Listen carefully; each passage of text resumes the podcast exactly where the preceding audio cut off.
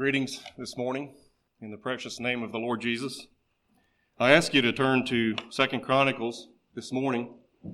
Take a look at something that God has laid on my heart. I've titled the message this morning uh, Hezekiah, and, and I love Hezekiah a lot because of how brave he was. And in, in looking at Hezekiah, I know through the Sunday school portion we kind of came through the uh, the difficulty that he faced, and I don't want to look at that primarily this morning. I kind of like to look at what preceded that, and draw from that a lot of instruction, a lot of um, encouragement for today, for now. I'd like to read uh, a couple portions. Uh, the first one's going to be Second Chronicles 29 and I'm going to read the first 10 verses. Then I'd like to read 15 to 21, and then 24 to 31. Second Chronicles 29, 1 through 10.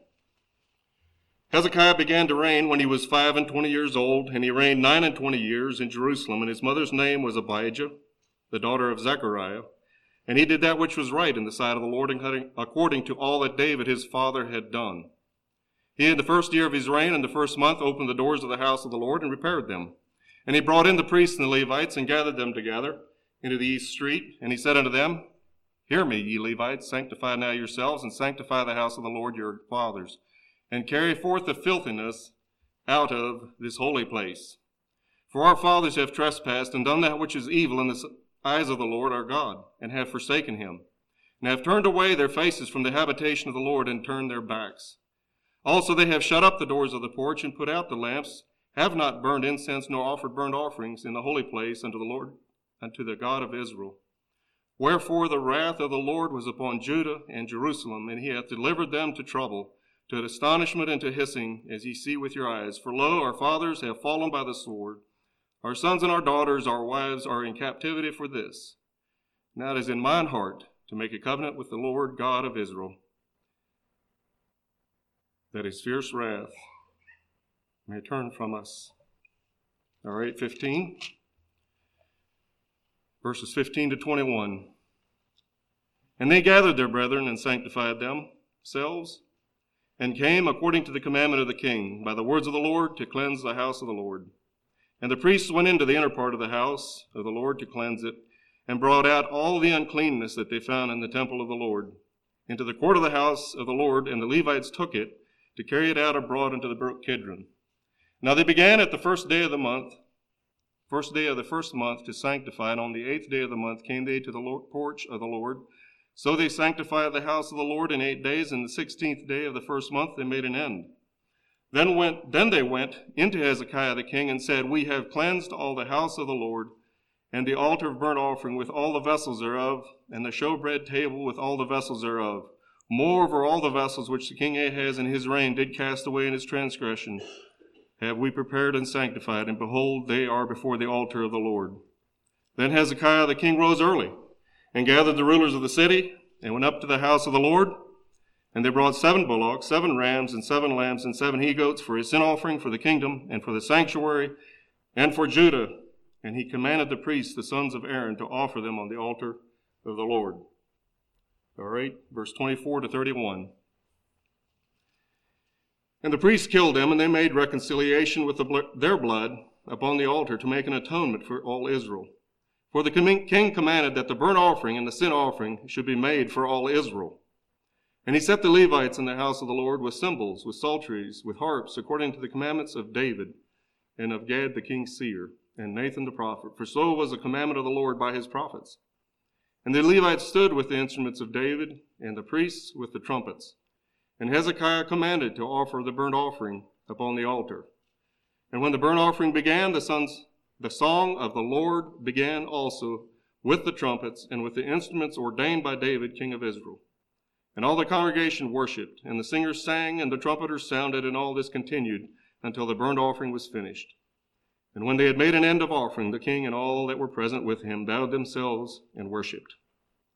Moreover, Hezekiah the king and the princes commanded the Levites to sing praise unto the Lord with the words of David and of Asaph the seer, and they sang praises with gladness, and they bowed their heads and worshipped. Then Hezekiah answered and said, Now ye have consecrated yourselves unto the Lord, come near, and bring sacrifices and thank offerings unto the house of the Lord. And the con- congregation brought in sacrifices and thank offerings, as many as were of a free heart, burnt offerings. I'd like to do some observations here. Hezekiah was young. It says he was 25 years old. Now, most of us here this morning are older than that, a good bit, some of us. And I would submit to you that age has no barrier when it comes to serving God. You don't have to be old to commit your life to Christ. There's no age barrier. That's the beauty of the gospel. It doesn't say you can't be a Christian until you hit 25 and understand it all. You can commit your heart young. In verse 2 there, there's a statement there that I love, and it says this He did that which was right.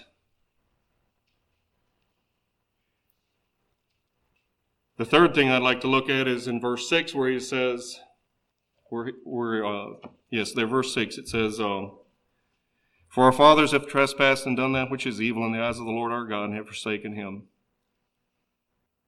He recognized the poor state of affairs in the kingdom. And then in verse 29 3, I'd like to say, He knew what to do and how to do it. In verse 29 3, it says, He in the first year of his reign, in the first month, opened the doors of the house of the Lord and repaired them. I'd like for you this morning to kind of follow along in this journey that King Hezekiah took in the restoration of the temple and the similarities to our own Christian walk. There's some extremely valuable lessons given in this account. One of the first things that Hezekiah did is he opened up the doors. You know, in Matthew, it talks about Jesus Christ standing at the door and knocking, waiting for somebody to open it. One of the first things that Hezekiah did is he went to the temple and he opened the doors. There's no cleaning that can begin until you open the door. Our hearts need to be opened and repaired as well. There's a song that kind of gives this some understanding, and it was kind of ringing through my mind as I was as I was contemplating this. It goes something like this the chorus is there a place in your heart where even you don't go? Do you have some things hidden there? You don't want even no one to know. But you've pushed out God and He's standing there and He's handing you the keys with tears of love on His face. He wants to make you clean. Will you let Him into your secret place.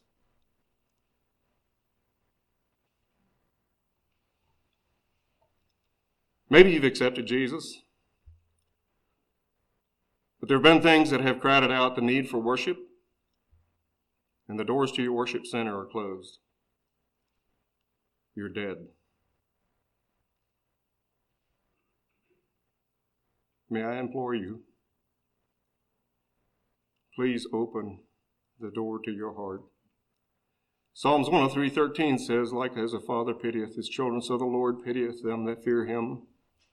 The word pitieth has an ETH on it, which means it's not once, but done by a continuing action. God isn't just pitieth, He doesn't just pity you once, He continues to do so. The word pitieth in the Hebrew word is racham, and it's a little different than what we use as the word pitieth. It means to love deeply, to have compassion, and to have tender affection. That is God. That is my God. Is that your God? 29, verse 5.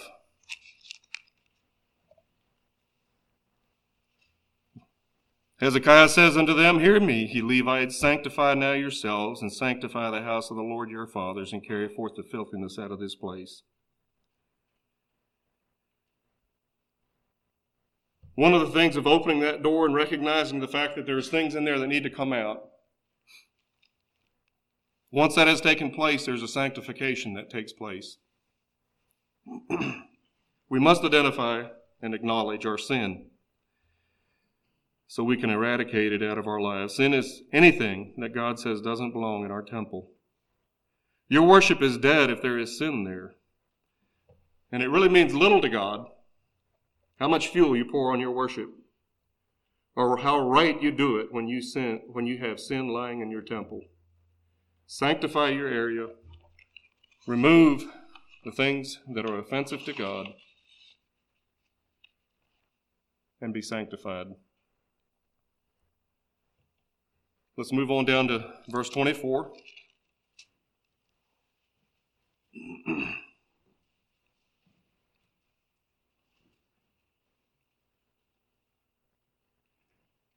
Verse 24 says, And the priest killed them. Speaking of the animals, the goats. And they made reconciliation with their blood upon the altar to make an atonement for all Israel for the king commanded that the burnt offering and the sin offering should be made for all Israel.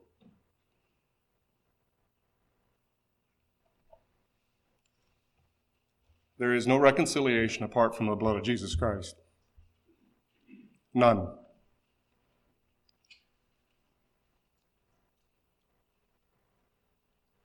When we've acknowledged our sin and have accepted the forgiveness Jesus provides through the blood, oh, the blood, the blood of the sinless one, the blood that removes the sin, and we are reconciled, reconciled to the Father.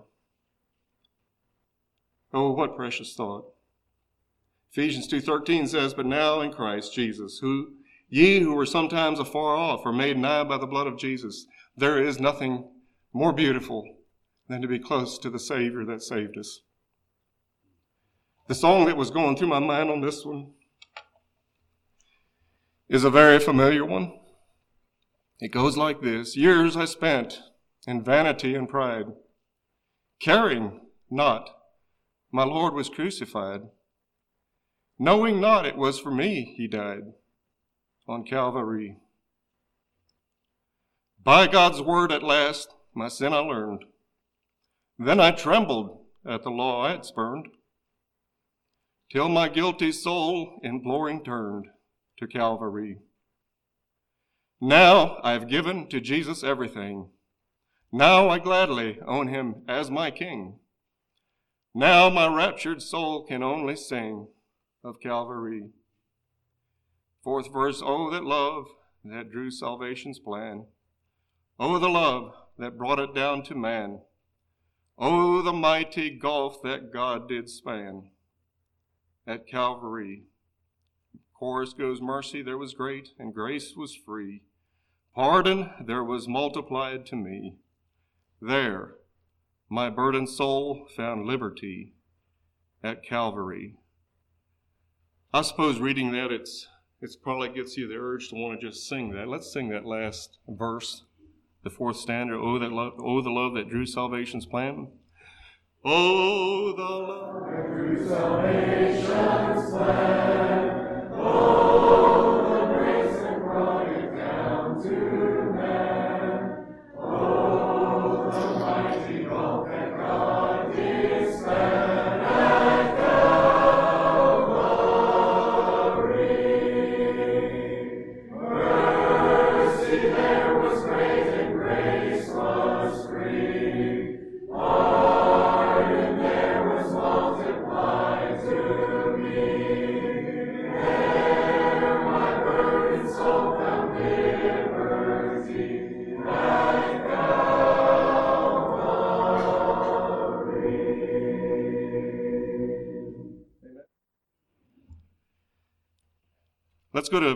27 to 31 now. You'll see a progression here. For a soul that's reconciled, verse 27 to 31. Hezekiah commanded to offer the burnt offering upon the altar, and when the burnt offering began, the song of the Lord began also with trumpets, and with instruments ordained by David, king of Israel. And all the congregation worshipped. And the singers sang, and the trumpeters sounded, and all this continued until the burnt offering was finished. And when they had made an end of offering, the king and all they were present with bowed themselves and worshipped. Moreover, Hezekiah the king and the princes commanded the Levites to sing praise unto the Lord with the words of David and Asaph the seer, and they sang praise with gladness, and they bowed their heads and worshipped. There is no praise like the praise from an open, sanctified, reconciled, and free heart.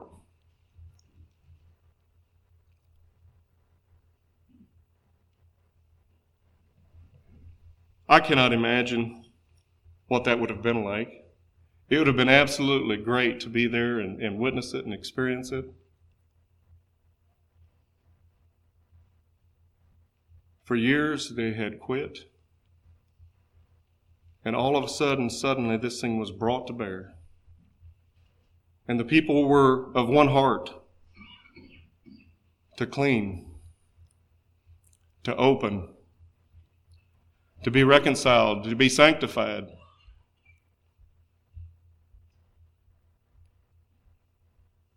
Is your worship dead this morning? Possibly you're missing one of these steps. Maybe you've opened the door, but you haven't been reconciled. There's something that happens when a heart is free and experiences worship the way God intended. There's something that's very powerful, and it's found in chapter 30, verse 1 and 5. And Hezekiah sent to all Israel and Judah and wrote letters to Ephraim and Manasseh that they should come to the house of the Lord to keep the Passover unto the Lord God of Israel. Verse 5 So they established a decree to make the proclamation throughout all Israel from Beersheba even unto Dan, that they should come and keep the Passover unto the Lord God of Israel at Jerusalem, for they had not done it of a long time in such a sort as it was written. When everything's in place, evangelism takes place. When you get so fired up with God, and God gets a hold of you, you can't keep it to yourself. May I suggest to you that if you're not evangelizing, there's something missing in the first part there. Because a heart that is transformed, a heart that is, has a free heart. I love that term there. It says those that had a free heart. It's not just a heart. Everybody's got one, okay? It's the free heart. It's the one that is free from God. It's, it's, it's filled by God. It's been redeemed. It's been sanctified. It's been reconciled. And, and, and the participant, the, the me, when I experience that in its fullness, I ain't going to keep this quiet. I want to tell everybody else about it. And, and, and, and if you look at 6 through 11 of chapter 30, 6 through 11 kind of gives the life the results of evangelists to a degree. It really does. Because if you read that passage, in fact, let's read it. 6 to 11. So the posts went out with the letters from the king and his princes throughout all Israel and Judah, and according to the commandment of the king, saying, Ye children of Israel, turn again unto the Lord God of Abraham, Isaac, and Israel, and he will return to the remnant of you that are escaped out of the hand of the kings of Assyria. And be not like your fathers and like your brethren, which trespassed against the Lord God of their fathers, who therefore gave them up to desolation, as ye see. Now be ye not stiffnecked as your fathers were, but yield yourselves unto the Lord, and enter into the sanctuary which he has sanctified forever to serve the Lord God that the fierceness of his wrath may be turned away from you. For if you turn again unto the Lord, your brethren and your children shall find compassion before them, that they lead them captive, so that they shall come again into this land, and the Lord your God is gracious and merciful, and will not turn away his face from you if you return unto him. So the posts passed from city to city, even through the country of Ephraim, and Manasseh even unto Zebulun, but they laughed him to scorn and mocked them. Nevertheless, divers of Asher, Manasseh, and Zebulun humbled themselves and came to Jerusalem. And also in Judah, the hand of God was given them with one heart to do the commandment of the Lord, and the princes by the word of the Lord. And there assembled at Jerusalem much people to keep the feast of unleavened bread in the second month, a very great congregation.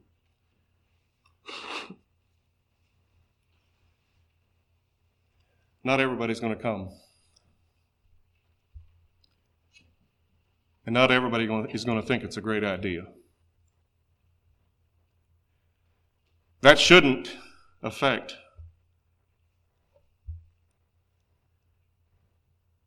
an open, free, sanctified, reconciled, free heart. Because a heart like that cannot stop. Because the love of God moves him. And I'm going to say it's a force to be reckoned with. Not because of the person, but because God. God has ways of communicating far beyond what anything I'd say this morning.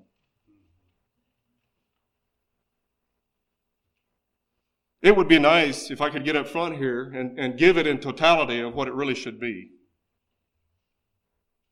I recognize I cannot do it. It is impossible.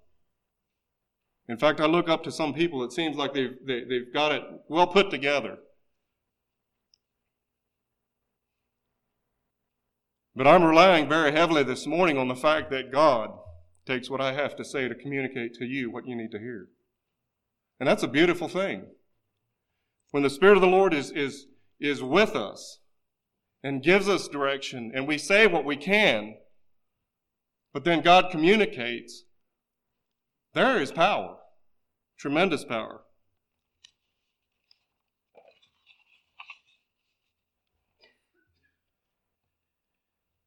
When things are done the way God wants them done, then the power of God rests upon it. And oh, the joy and the power of the Lord.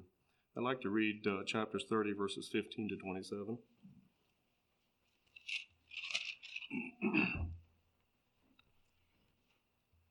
or from 15 to the end of the chapter.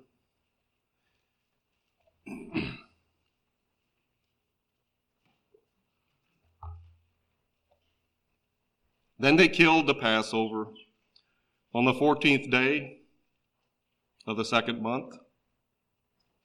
And the priests and the Levites, Levites were ashamed and sanctified themselves and brought in the burnt offerings into the house of the Lord. And they stood in their place after their manner according to the law of Moses, the man of God. The priests sprinkled the blood which they had received at the hand of the Levites. For there were many in the congregation that were not sanctified.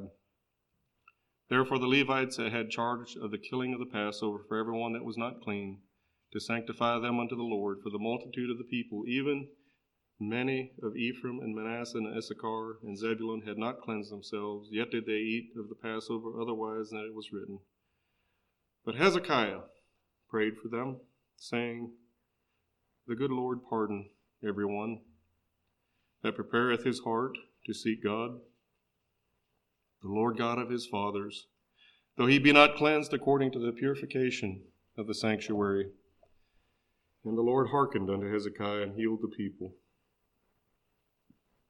And the children of Israel that were present at Jerusalem kept the feast of the unleavened bread seven days with great gladness. And the Levites and the priests praised Lord day by day, singing with loud instruments unto the Lord. And Hezekiah spake comfortably unto all the Levites that had taught the good knowledge of the Lord. And they did eat throughout the feast seven days, offering peace offerings, making confession to the Lord God of their fathers. And the whole assembly took counsel to keep other seven days, and they kept another seven days with gladness.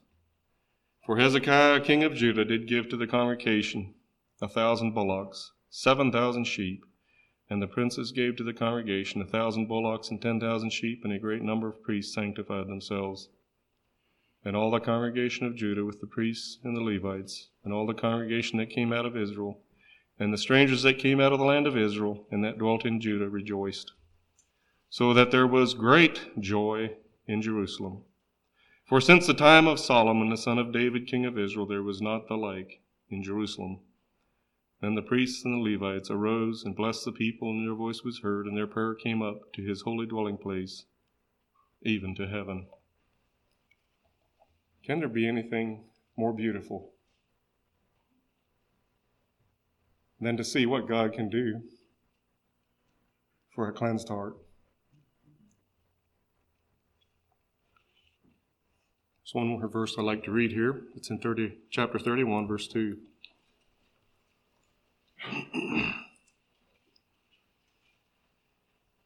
And Hezekiah appointed the courses of the priests and the Levites after their courses, and every man according to his service, the priests and the Levites for burnt offerings and for peace offerings, to minister and to give thanks, and to praise in the gates of the tents of the Lord. So you wanted a Thanksgiving message. There's your Thanksgiving. When all this falls together, there's a Thanksgiving that can come from this heart of worship that goes back to the God that created us, that gave us a reason for thanksgiving. I am eternally grateful this morning that God saw fit to move my heart to open it.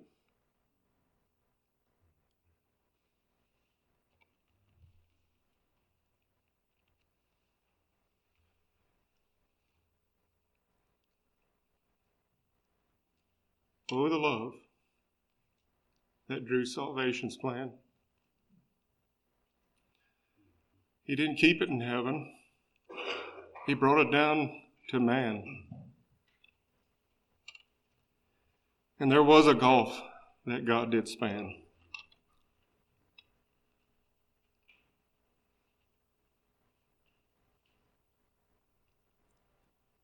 I would also remind you that shortly after this all took place, there's trouble.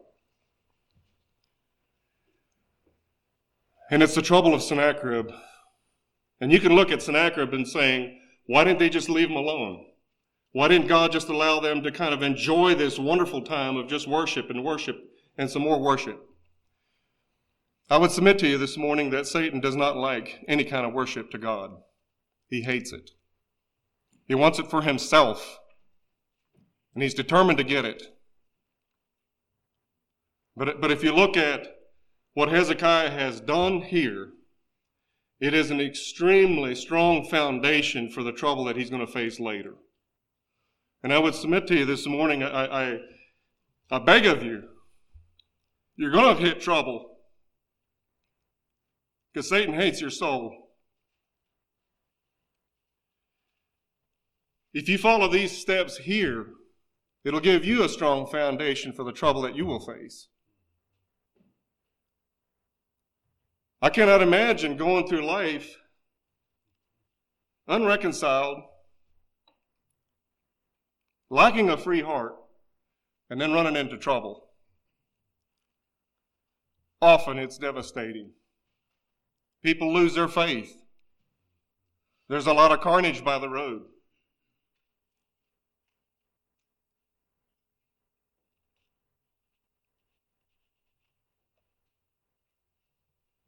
I took them out of the sermon this morning because I felt like it was going to get way too long. But there are some steps there if you want to read the passage of what Hezekiah did. The first thing is to acknowledge the problem. You can deny the problem all you want. Does that make it go away? How many, how many times does that work for you this morning? Raise your hand. I'm not raising mine. I'm sorry. I just, I can't. I think you all understand that. But acknowledging the problem is, is first. The other thing that Hezekiah seen was that the attack was not on him, but on God. And he says something really, really precious to me. They were totally outnumbered by an enemy that could have crushed them. In fact, he had crushed many. But he says one thing to the people. He says, There's more with us than there be with them. Amen?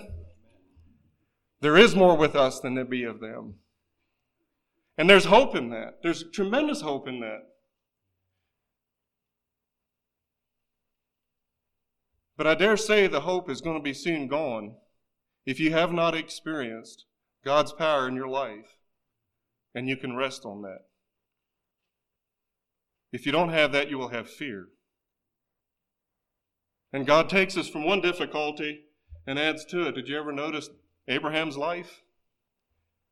His first test was leave. You think that was hard? Yes. And it progressively got worse. It got to the point where he had to take his own son on top of that hill.